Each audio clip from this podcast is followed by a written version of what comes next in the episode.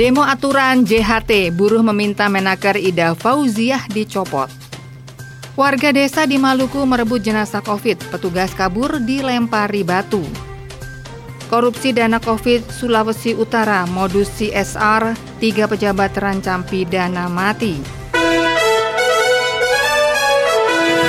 Dari kawasan Jalan Jagalan 36 Yogyakarta, segera Anda ikuti Detak deretan Warta Aktual Reco Buntung 99,4 FM. Selamat petang pemirsa, itulah tadi beberapa informasi yang dapat Anda ikuti dalam program Detak. Deretan Warta Aktual Reco Buntung, edisi hari ini Rabu 16 Februari 2022. Saya Asik Eka Dewi, segera kita menuju informasi pertama. Detak, deretan Warta Aktual Reco Buntung. Dari CNN Indonesia, warga Dusun Ani, Desa Loki, Kecamatan Huamal, Kabupaten Seram, bagian Barat, Maluku, merebut jenazah COVID saat dibawa untuk dimakamkan sesuai protokol kesehatan di Taman Pemakaman Umum pada Senin kemarin. Dalam video amatir, warga memperlihatkan saat peti jenazah tiba, warga langsung menghadang petugas pemulasaran COVID. Warga sempat ditenangkan aparat TNI Polri dan Satpol PP. Namun seorang ibu langsung merebut jenazah sambil memeluk peti mayat sembari berurai air mata. Belakangan diketahui ibu tersebut adalah istri korban La Umu Basir, 62 tahun, pasien yang difonis rumah sakit terinfeksi virus corona dan meninggal dunia di RSUD Piru, Seram bagian barat, Maluku. Warga yang sudah menunggu kedatangan jenazah COVID langsung memberikan perlawanan terhadap petugas. Mereka berhasil merebut jenazah dan memukul mundur petugas pemulasaran. Suasana pun kembali memanas ketika warga mengejar petugas dan melempari batu terhadap petugas. Aksi warga tersebut merebut jenazah tidak terbendung. Petugas terpaksa kabur meninggalkan jenazah yang direbut warga di tengah jalan. Mereka kocar-kacir dan mencari keselamatan saat dikejar dan dilempari batu. Juru bicara penanganan COVID pemerintah Provinsi Maluku Adonia Rerung yang dikonfirmasi membenarkan petugas pemulasaran COVID dihadang dan dilempari batu saat membawa jenazah untuk dimakamkan di kampung halaman. Rerung mengatakan pasien tersebut dirawat dengan gejala sakit pendarahan otak. Saat dirawat, korban dalam kondisi tidak sadarkan diri. Saat masuk rumah sakit, pasien lalu dirapit antigen sebagai syarat pasien untuk dirawat di ruangan. Rapid antigen juga memastikan kesehatan pasien bebas COVID. Jangan sampai pasien terinfeksi lalu dirawat dengan pasien non-COVID.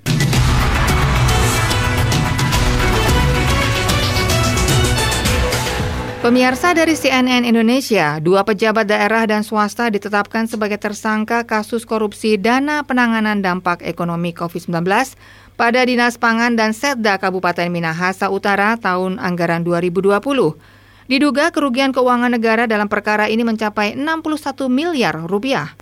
Para tersangka yang dijerat kepolisian ialah mantan Kepala Dinas Pangan Kabupaten Minahasa Utara berinisial JNM, mantan Kabak Umum Seda Minahasa Utara berinisial MMO dan Direktur CV Dewi berinisial SE.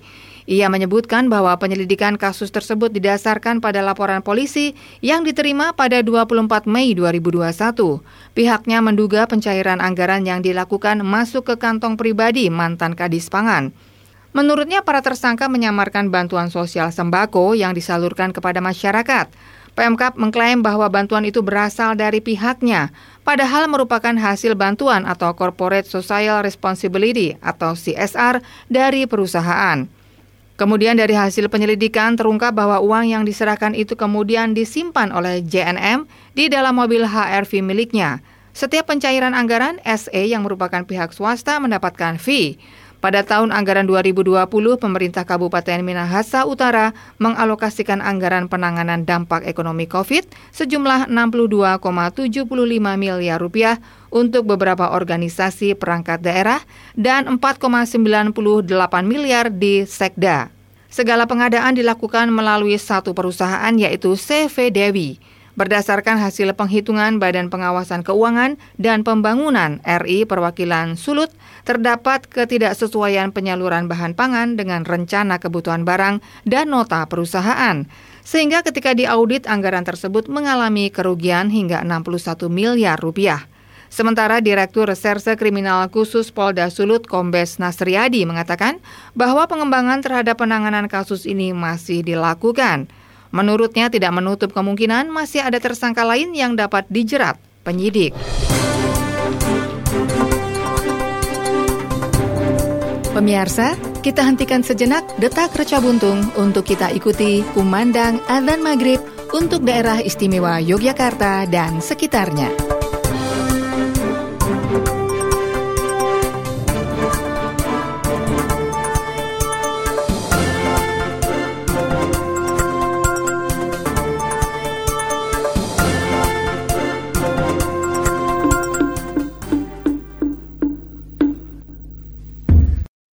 الله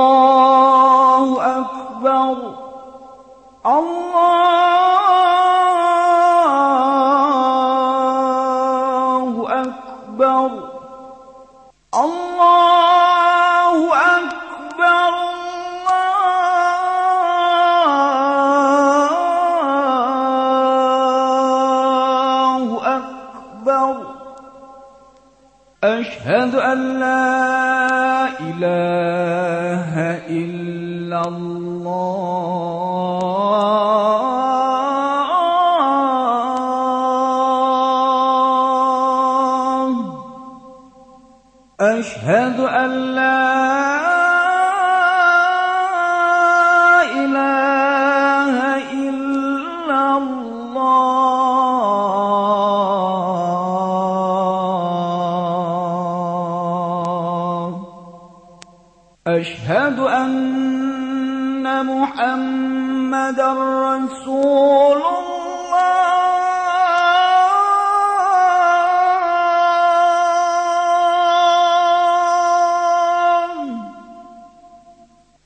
أشهد أن محمدا رسول الله.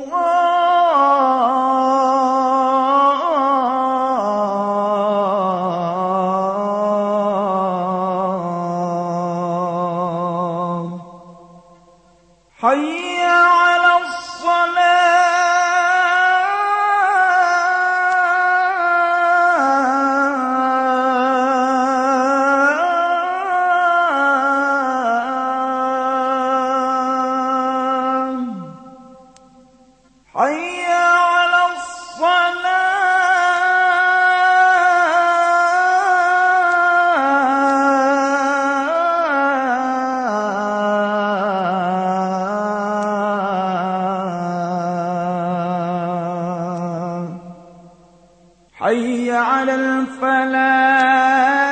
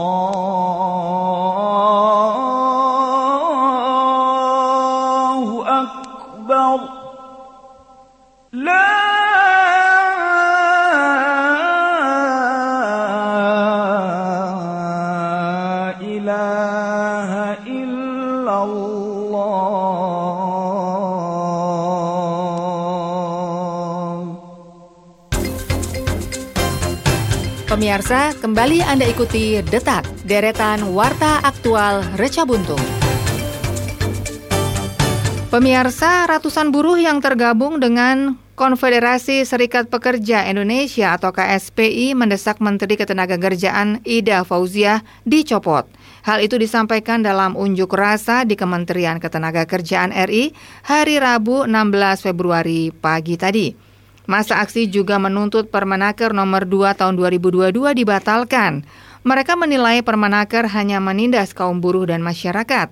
Sebelumnya, Menteri Ketenagakerjaan Ida Fauzia menerbitkan Permenaker nomor 2 tahun 2022 yang menyebutkan JHT bisa dicairkan saat memasuki usia pensiun atau 56 tahun. Syarat lainnya untuk pencairan selain 56 tahun yaitu jika peserta JHT meninggal dunia atau cacat total tetap. Peraturan itu menuai protes dari publik dan kalangan serikat buruh, sebab dalam aturan sebelumnya, yaitu Permenaker 19 tahun 2015, JHT langsung diberikan kepada peserta yang mengundurkan diri dan dibayarkan secara tunai setelah melewati masa tunggu satu bulan, terhitung sejak tanggal surat keterangan pengunduran diri dari perusahaan. Detak, deretan Warta Aktual Reco Buntung.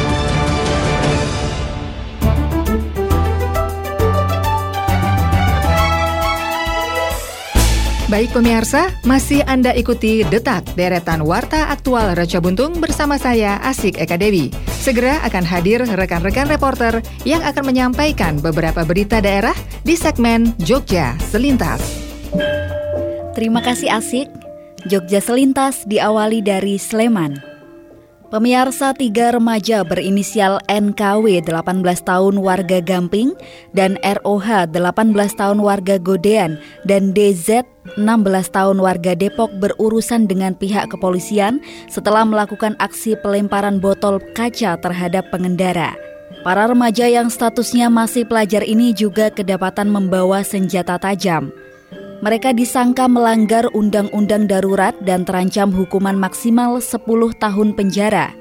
Kasat Reskrim Polres Sleman AKP Roni Prasadana menceritakan, kronologi bermula pada Sabtu tanggal 12 Februari 2022 dini hari sekira pukul 3.15 waktu Indonesia Barat, petugas piket jaga di depan Mako Polres Sleman mendengar teriakan-teriakan dari arah Jalan Magelang. Petugas yang mencari sumber suara mendapati rombongan pelaku mengendarai lima sepeda motor. Petugas melihat ada yang membawa senjata tajam dan ada lemparan botol kaca di pintu keluar masuk Polres Sleman. Pelemparan botol kaca tersebut ditujukan kepada pengendara yang saat itu melintas di Jalan Magelang. Namun, lemparan botol jatuh dan pecah tepat di depan Polres Sleman. Petugas jaga yang mendapati itu kemudian memberitahu kejadian tersebut dan ditindaklanjuti dengan dilakukan pengejaran.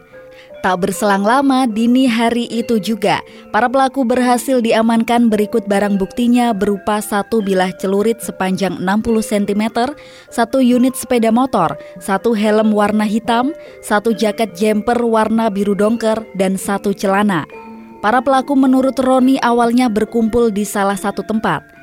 Kemudian, rombongan tersebut mengendarai sepeda motor berputar-putar di jalan dengan membawa senjata tajam dan botol kaca yang diselipkan di celana bagian perut. Para pelaku mencari korban secara acak yang terlihat lemah. Begitu melihat ada korban, rombongan pelaku membuntutinya dan melemparkan botol kaca. Beruntung, lemparan botol hanya mengenai kaki korban dan jatuh pecah tepat di depan pintu masuk Polres Sleman. Hingga kini, pihaknya mengaku masih melakukan pengembangan kasus tersebut untuk mendalami kemungkinan ada pelaku lain ataupun tindak pidana lainnya. Atas perbuatannya, para pelaku disangka melanggar pasal 2 ayat 1 Undang-Undang Darurat Nomor 12 Tahun 1951 dengan ancaman hukuman 10 tahun penjara. Pemirsa beralih ke berita dari Kulon Progo. Hujan deras yang mengguyur Kabupaten Kulon Progo pada Selasa 15 Februari 2022 menyebabkan Sungai Puton meluap sehingga mengakibatkan lahan padi di Kalurahan Bumirejo, Kapanewon Lendah terendam banjir. Seorang petani Sastro Sutrisno mengatakan ada seluas 35 hektar lahan padi yang baru memasuki masa tanam. Bahkan usianya baru 10 hari yang terendam banjir disebabkan sungai Puton yang ada di wilayah setempat lebih tinggi daripada lahannya. Ia mengaku tidak bisa berbuat banyak usai lahannya terendam banjir. Terpisah, Kepala Dinas Pertanian dan Pangan atau DPP Kabupaten Kulon Progo Aris Nugroho mengatakan, curah hujan yang tinggi merendam sebagian sawah di selatan Kulon Progo, meliputi Kapanewon Lendah, Galur, dan Panjatan dengan pertanaman padi seluas 225 hektar terdiri dari persemayan seluas 34 hektar, serta pertanaman antara 5 sampai 27 hari setelah tanam atau HST seluas 191 hektar. Sehingga pihaknya terus memantau perkembangan genangan air hingga lima hari ke depan. Diharapkan curah hujan yang tinggi tidak terjadi lagi.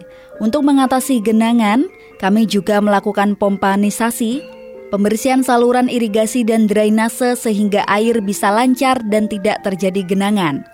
DPP Kulon Progo selalu mengajak kepada para petani padi terutama di wilayah yang rawan tergenang air dan kekeringan agar ikut asuransi usaha tani padi atau AUTP. Dengan subsidi dari pemerintah, petani cukup membayar premi Rp36.000 per hektar per musim tanam. Kalau terjadi gagal panen akibat organisme pengganggu tanaman atau OPT atau bencana alam, petani akan mendapatkan klaim asuransi sejumlah 6 juta per hektar. Data dari DPP Kulon Progo pada 2021 yang ikut asuransi usaha tani padi seluas 845 hektar. Demikian pemirsa berita dari Sleman dan Kulon Progo, sumber berita dari tribunjogja.com. Selanjutnya beralih dengan informasi dari Kota Yogyakarta bersama Dari Pradita. Silakan Dari. Baik, terima kasih. Pendengar, Perda Penanggulangan COVID-19 berhasil ditetapkan pada tanggal 14 Februari 2022 dalam rapat paripurna yang digelar oleh DPRD DIY. Ketua Pansus Perda COVID-19 Andriana Wulandari di Gedung DPRD DIY Selasa 15 Februari 2022 menyatakan dengan ditetapkannya Perda COVID-19 ini Diharapkan daerah istimewa Yogyakarta lebih siap dalam menghadapi COVID-19 karena regulasi hingga penganggaran lebih memadai dibandingkan tahun lalu.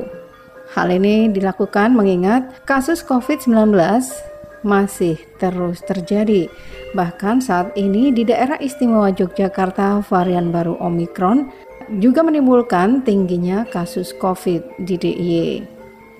Selanjutnya Andriana Wulandari, Ketua Pansus Perda COVID-19 DPRD DIY menyatakan dengan ditetapkannya Perda COVID-19 ini maka OPD terkait bisa mulai bekerja karena payung hukum sudah ada dan sesuai dengan amanat Perda yaitu Pergub maksimal dua bulan harus sudah disusun oleh OPD-OPD terkait. Perda dibuat dengan tujuan untuk memberikan perlindungan kesehatan bagi masyarakat dari penularan dan penyebaran COVID-19 untuk meningkatkan kesadaran kepatuhan masyarakat dalam melaksanakan prokes sekaligus memberikan perlindungan, jaminan sosial, pemulihan ekonomi, dan penguatan ekonomi masyarakat dari dampak pandemi COVID-19. Selain itu, juga sekaligus memberikan perlindungan dan kepastian hukum bagi petugas maupun aparat pelaksana penanggulangan COVID-19 dan masyarakat sendiri. Andriana juga menyatakan pada Perda COVID-19 ini juga diatur tanggung jawab dan wewenang Pemda dalam penanggulangan COVID-19, pencegahan penularan dan penyebaran COVID-19, penanganan kesehatan, penyelidikan epidemiologi, pemulasaran dan pemakaman jenazah terjangkit COVID-19 dan masih banyak lagi. Selanjutnya, pihaknya juga meminta agar sosialisasi perda bisa segera dilaksanakan dengan harapan masyarakat mengetahui bahwa telah ada payung hukum dalam penanggulangan COVID-19 di DIY. Pendengar Pemkot Yogyakarta bekerja sama dengan Badan Kependudukan Keluarga Berencana Nasional atau BKKBN DIY melakukan pencanangan sekolah lanjut usia atau lansia standar 1 di Kelurahan Purbayan, Kementerian Kota Gede, Kota Yogyakarta. Sekolah lansia ini akan dikelola oleh Bina Keluarga Lansia atau BKL Delima 123. Nantinya mereka akan mendidik para lansia agar lebih produktif, mandiri dan tetap bugar di usia senja. Menyikapi hal tersebut, Wakil Wali Kota Yogyakarta Heru Purwadi menyambut baik pencanangan sekolah lansia. Menurutnya, kebutuhan lansia tidak hanya sebatas dalam bidang kesehatan, tetapi dalam sosial kemasyarakatan seperti pembinaan aspek mental, kebugaran badan, pendidikan, dan kebutuhan rohaninya. Pencanangan dan pelaksanaan sekolah lansia standar satu tersebut dimaksudkan untuk menjawab kebutuhan para lansia juga sebagai salah satu bentuk pendampingan bagi anggota kelompok BKL dalam meningkatkan keterampilan lansia menuju lansia tangguh, aktif, mandiri, dan produktif. Selanjutnya, Wakil Wali Kota Yogyakarta Heru Purwadi berharap dengan adanya pencanangan sekolah lansia kelompok BKL D5123 ini bisa menjadi contoh bagi pengembangan 131 BKL BKL lain di Kota Yogyakarta dalam menciptakan, mengkaji dan meningkatkan BKL sehingga menjadi BKL yang unggul. Di sisi lain, Kepala BKKBN DIY Sodikin menyatakan sekolah lansia nantinya memiliki kegiatan penyuluhan, namun dilengkapi dengan kurikulum sekolah lansia akan diadakan sebanyak 10 kali pertemuan. Kemudian dalam mengikuti kegiatan belajar mengajar, para lansia akan dibekali tips untuk menjadi lansia yang tetap produktif meski telah menapak usia senja. Dan nantinya materi yang diberikan setiap bulannya akan berbeda-beda, mulai dari tata cara menjaga tubuh untuk tetap bugar hingga cara memanage emosi. Dengan adanya sekolah lansia selanjutnya, Kepala BKK BNDIY ini berharap lansia bisa tetap bahagia, produktif, dan bisa merawat dirinya sendiri. Demikian informasi dari Kota Yogyakarta, saya dari Pradita. Pendengar rumah warga berinisial R 45 tahun di Pedukan Jimbaran, Kelurahan Tambak Kromo Ponjong Gunung Kidul menjadi sasaran penggeledahan pada Senin 14 Februari 2022 siang. Seperti dilansir tribunjogja.com, penggeledahan melibatkan anggota detasemen khusus atau Densus 88. Aksi penggeledahan diketahui oleh Soeharto, warga setempat. Dalam penjelasannya, pihaknya menyatakan rumah R berada tidak jauh dari pedukuhan. Menurut Soeharto, proses penggeledahan sendiri tidak berlangsung lama atau kurang dari satu jam. Proses ini disaksikan bersama duku serta sejumlah warga lain. Pihaknya juga menyatakan petugas terlihat membawa sejumlah barang, antara lain laptop hingga sejumlah buku.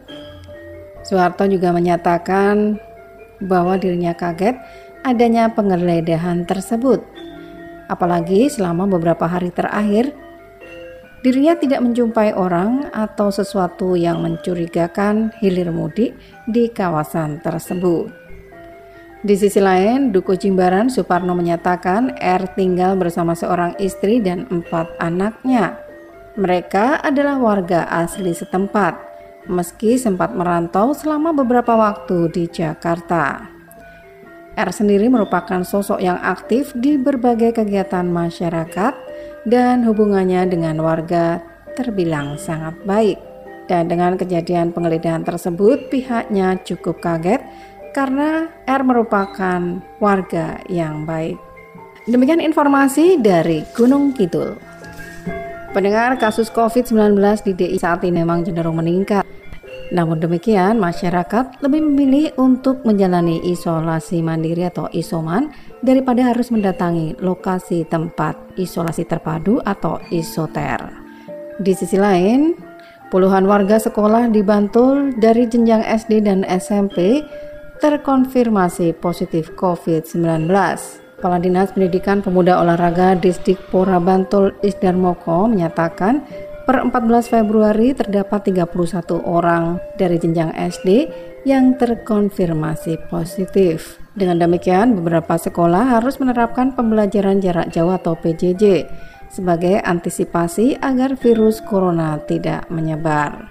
Kepala Dinas Pendidikan, Pemuda dan Olahraga Kabupaten Bantul Sebagaimana dilansir di tribun jogja.com menyatakan setidaknya 19 orang kasus positif COVID siswa sebanyak 19 orang, kemudian guru 11 orang, dan satu orang tenaga pendidik.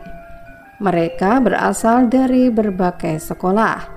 Sedangkan dari jenjang SMP tercatat pada 13 Februari terdapat 48 kasus positif COVID-19 dengan rincian siswa sebanyak 36 orang, guru 11 orang, dan seorang staf. Selanjutnya, Isdar Moko juga menyatakan sebagai tindak lanjut adanya warga sekolah yang positif COVID-19, maka pihaknya langsung melakukan pelacakan melalui puskesmas di masing-masing Kapanewon. Kemudian, sekolah yang terdapat siswa atau guru terpapar COVID-19 langsung dilakukan penyemprotan. Pihaknya juga menyatakan bahwa Aturan yang berlaku saat ini jika ada satu siswa yang kedapatan positif COVID-19, maka proses belajar mengajar dilakukan secara daring atau pembelajaran jarak jauh. Namun demikian, jika terdapat lebih dari satu kelas yang terpapar COVID-19, maka satu sekolah akan menerapkan pembelajaran jarak jauh. Pihaknya juga menyatakan hampir semua kasus COVID-19 yang terjadi di SD dan SMP di Bantul bermula karena tertular dari anggota keluarga. Demikian informasi dari Kabupaten Bantul. Segera kita menuju ke rekan Asik.